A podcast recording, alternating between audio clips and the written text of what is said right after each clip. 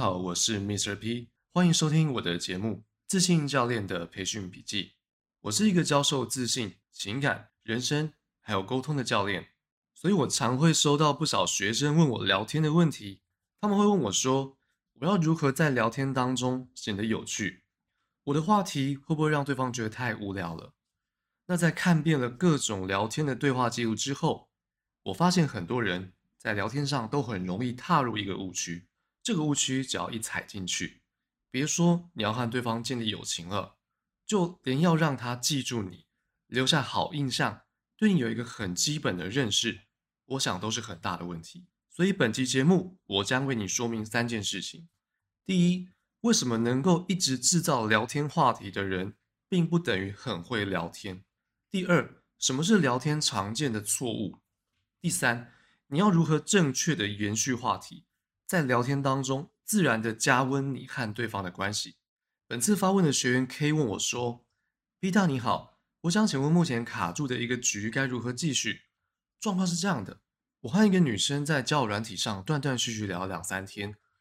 昨天中午我要到她的 Line，下午我们聊了一会儿，睡前我和她说了晚安。但现在到了早上，我不知道如何开启话题。我有想过传个早安就行了，可是朋友说这样很无趣。”不如丢个有趣的文章或是梗图开启话题，请问我要怎么做会比较好呢？我知道这个问题可能很笨，不过我还是想要请您赐教。K 的问题，我想也是很多人的问题，因为不善聊天，对人性也没有一定程度的理解，不知道这句话传出去之后别人会作何反应，所以即使是传一句话，也要想个老半天，还是不知道该不该传出去。在回答 K 的问题之前呢，我想先说明。什么叫做菜市场聊天法？让你们对聊天有一个初步的理解。很多不善聊天的人啊，对聊天会有一个先入为主的刻板印象。只要一个人能够持续不断的开启话题，滔滔不绝的和别人聊上好几个小时，那他就是个会聊天的人。如果这一点是真的，那我想最会聊天的人，应该是你在菜市场看到的阿伯、阿姨，或是碰到你就一定要和你搭话。可是聊来聊去都在聊他自己的某些计程车司机，只要听的人愿意，以上这些人，他们碰到任何一个人都可以把话题无限的延伸下去。而如果你是像我一样喜欢观察的人啊，你甚至会发现，口若悬河的人，他们常常可以热络的聊天，但却不一定能和别人建立真正的交情。他们聊天的内容多半围绕在政治、时事、八卦。名人的绯闻等等的，但很少会触及自身内在的想法，更不要说交心了。而以上这种聊天模式呢，我称之为叫菜市场聊天法。它会存在这个世界上的目的，一方面是满足社交的需求，另外一方面，我想是为了交换资讯。它是属于非常浅度的一种聊天方式。而菜市场聊天法有很多的变形，比如在职场上。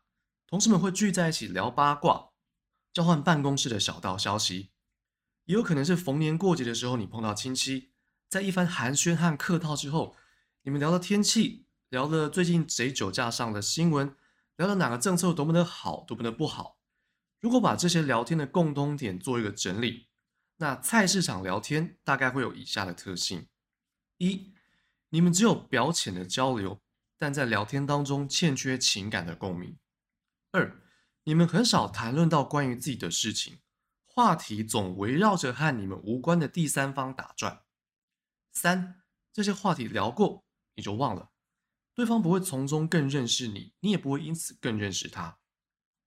在很多时候，菜市场聊天法它是非常好的社交利器，它让你可以融入人群，但又不会因为发言而引起别人的注意反感。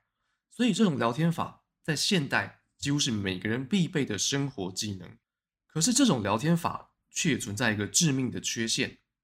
如果你把这个习惯带到你想要认识的人，甚至是有好感的异性的交流，那你们注定是不会有任何的发展，感情不会加温，关系也不会更加的紧密。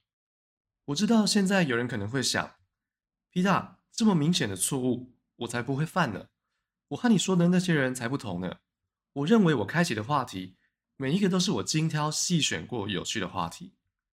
如果你也这么想，而且对此有疑问的人，那以下呢，提供你一个简易的对照清单，你可以自我解释一下，看看以下这些行为你有没有做过，这些状况是不是你从别人身上实际得到的回应？比如说，你看到一则有趣的新闻，于是你转贴给对方，他简短的回应你。在逛 YouTube 的时候，看到一个影片很好笑，你顺手发了链接给他，他回了表情符号给你。你不知道该说些什么，但又想提升你和某个人的关系，所以你总是用贴图来开启话题，而对方也用贴图回复你。你总是在问早、问天气、聊时事，但你很少聊到你自己。你和对方常常会聊了好几天后，你对他仍一无所知。想开启话题的时候，你总是要绞尽脑汁，找不到一个施力点，而他对你也是如此。所以你们双方即使经过了好几天频繁的聊天，你们的关系仍然停留在表面的客套关系。如果以上这些点有其一符合你的情况，那么我认为你很有可能已经掉入了菜市场聊天法的误区，但你自己并不知道。接下来我再举一个对话的实例，让你更明白什么叫做没有意义的聊天。我最近看到一个朋友是这样聊天的，朋友 A 说。哎，昨天我经过诊所啊，发现打疫苗的人排超长的人。哎，朋友 B 就回他：“真的，路口那间也是，他们的医生护士应该超累的吧？”朋友 A 接着说：“不过我听说，如果早上去，应该是可以快速打完。”朋友 B 又说：“看来还是要选离峰时间去打针才是对的。”我不知道听完以上这段聊天，你有什么感觉？如果从交换资讯的角度看，这聊天没有太大的问题。他们交换了什么时候可以去诊所排队打疫苗，可以节省时间。可是，如果我们的目的是增进感情，那我必须说，这段聊天双方都在浪费他们的时间，这段对话也不具有任何的意义。而类似这样的聊天，我也真的听过、看过太多了。可是，偏偏很多人他们会把这种表面上交换资讯的热络，当成感情增温的真相。事实上，只要你的聊天模式还停留在这里，那你说你的对话有多么热络，对方回的有多快，这些都是虚假的讯息。那在此请注意，我不是说你不能够聊天气、聊时事、聊八卦了。当你和别人聊天的时候，作为一个聊天的起头，你完全可以这样做，这是没有问题的。可是你也同时要考量到几件事情。第一，你提这个话题和你自己有什么关系？如果没有关系，那这个话题的意义何在呢？第二，这个话题有办法帮助你留下好印象吗？第三，这个话题能不能够让他更了解你的个性？第四，这有没有办法让他认识到你和别人的不同之处？以上这四点，我说的都不仅限于两性交往，在任何一种人际关系。比方说，你要和你的客户，你要和你的同事建立交情，和你的上司打好关系，都完全适用的。如果以上四点你都没有做到，那你的言语会失去力量，就是必然的。因为你把大量无意义的资讯灌入到你和对方的对话当中，那最终你会被他忘记，或是被他已读，都是绝对会发生的事情。以上的逻辑，如果你能够理解。那再回头看看，为什么我会告诉你不要贴好笑的链接，不要贴好笑的影片，不要贴梗图？因为你贴的这些东西，固然它在 YouTube 在网络上可能有数百万的点阅率，然而对方看完之后能够回复你什么呢？是回复你笑死，还是回复你哈哈哈哈？大概就这样了吧。你丢出去的这些东西和你本人根本没有关系。所以无法在他的内心世界泛起涟漪。就算他觉得你丢的东西很有趣，那也只是那件事物，那个 YouTuber 他本身很有趣，和你一点都没有关系。那要怎么做才算是能够正确的延续聊天话题呢？我认为正确的延续方法是能够把你和对方给连接起来的。所以一个好的话题一定具备以下的三种特性：第一，对方会有想回复你的动力。第二，可以勾起对方的好奇心。第三，你们的聊天会因此更加的热络。我看过太多人在聊天时都喜欢在开头的时候就提出一个开放式的问题，比如说：“哎，你平时有什么兴趣啊？哎，你下班都在干嘛？你今天又去哪里玩啊？”这些广泛又宽阔的问题是很难让人会有意愿想要回复你的。同时，对方听到你问这些的时候，也不禁怀疑：“哎，你除了这些像 NPC 般的问候，难道我们之间我身上没有值得你去聊的任何话题吗？”而一旦对方对你有这种感觉，只要发生两到三次以上，未来他就会不断的句点你，而这些据点正是因为你不善聊天所造成的。现在我相信你已经明白了什么叫做菜市场聊天。什么叫做没有意义的聊天？什么叫做有情感的聊天？所以回到本次学员 K 的问题，早上你应该主动和对方说早安吗？有没有比说早安更好的方式来开启话题？要细细回答这一题啊，我们就先得把问题拆解成三个问题。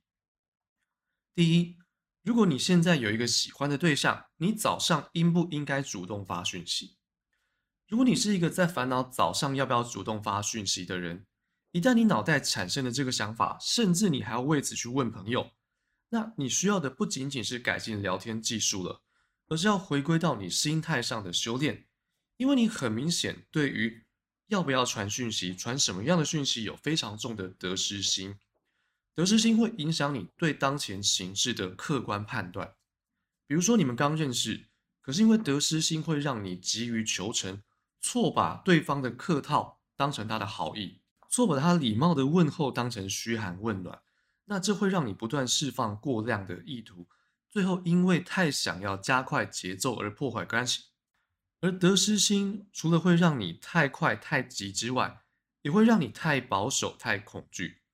比如说，如果你太害怕引起对方的反感，那么你在说每句话的时候都会非常的小心翼翼、战战兢兢。那这样的你在判断对方的意图的时候，你就会把对方对你的好感当成你自己的错觉。这种错觉一旦发生，就算对方已经把球砸到你的脸上，你还是会认为他其实没有喜欢你，这只是你的幻觉而已。与人聊天、与人交流，在本质上应该是一件快乐的事情。如果你为了聊天会战战兢兢、有这么重得失心，首先你应该要改变自己的心态。把心态调整过来，你才有办法在聊天当中表示自己的个性和发挥你的魅力。第二，如果你确定早上你已经打算要发讯息了，那讯息当中可不可以说早安？我认为，如果我们过度的探讨该不该说早安，这本身就是一个充满限制性的问题，因为早安的情境有非常非常多各种可能。所以，如果你认为早安可以达到提升对方回复的动力，勾起对方的好奇心，让你们后续的聊天更加的热络，那你就大方说早安吧。可是你要明白，如果你连传一句早安都要思考这么久，这么的焦虑，那在早安之后，你又要该说些什么？那才是你真正会碰上的问题。第三，如果我不能说早安，那我还能够发些什么讯息？我知道会收听这集节目，或是内心有疑问的朋友。你们对于聊天期待的是一个正确答案，这个答案最好是万用的，可以用在任何的情况，针对不同的对象和不同的情境，都能够起到同样的效果。可是遗憾的是，聊天这件事并不存在正确答案。一个善于聊天的人，一定是在面对不同的人，借由对方的自我介绍，或是聊天当中他所得到的资讯，来提炼出他觉得可以延续关系的话题。所以，这个打招呼的方式可以是千变万化的。而他在发送出这句话的同时，他内心已经做好了沙盘推演。他已经想好，如果对方回 A，那我该回 B；如果这个话题切得太深，那我该如何回到浅度的话题？什么时候话题该跳跃？什么时候话题该前进？他都已经有一个非常完整的思考，了然于心。最后，我想再分享一个我对聊天的观察给你们。我认为聊天的问题有五十 percent 是对技术的掌握不足所引起的，但在另外的五十 percent 则是因为心态上的匮乏所引起的问题。当你的心态有问题，你的语气和用字就会不自觉地出现讨好、需求和渴求对方回应的意图。而由于当局者迷，所以当事人本身他是很难察觉到自己心态上的问题。所以，如果有这类状况的人，你应该要先回归到一个最根本的问题，问问自己：你聊天的目的是什么？那个答案绝对不会是谈恋爱，也绝对不会是升迁，不会是交朋友这些非常浅薄的目的。其中应该蕴含一些更深层、和你的内在有深度连结的东西。如果对于这部分有兴趣的朋友，你可以在我的实体书作品《男人的爱情研究室》里面找到答案。而关于如何提升聊天的技术，在此我也想要给你一个诚挚的建议。你可以观摩别人的对话，但千万不要复制别人的话术。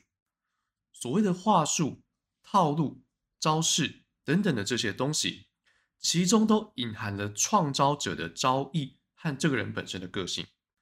所以话术这种东西是没有办法被学习的，因为你不是他，你没有办法延续他话语里面潜藏的个性。我看过很多人在学习聊天的时候，因为不明白这一点。明明他自身的特质是诚恳、敦厚、稳重、细心，可是因为要追求速成的聊天，学了一个不适合自己个性的方法，结果最后被别人评价为表里不一、目的性很强，连自己本身的优势都丢失了。真正学习聊天的正确流程是：你先了解自己的个性，清楚自己的优势在哪。并且你能够充分理解沟通的核心原理，在透过反复的演练之后，打造出一套专属于你自己的说话方式。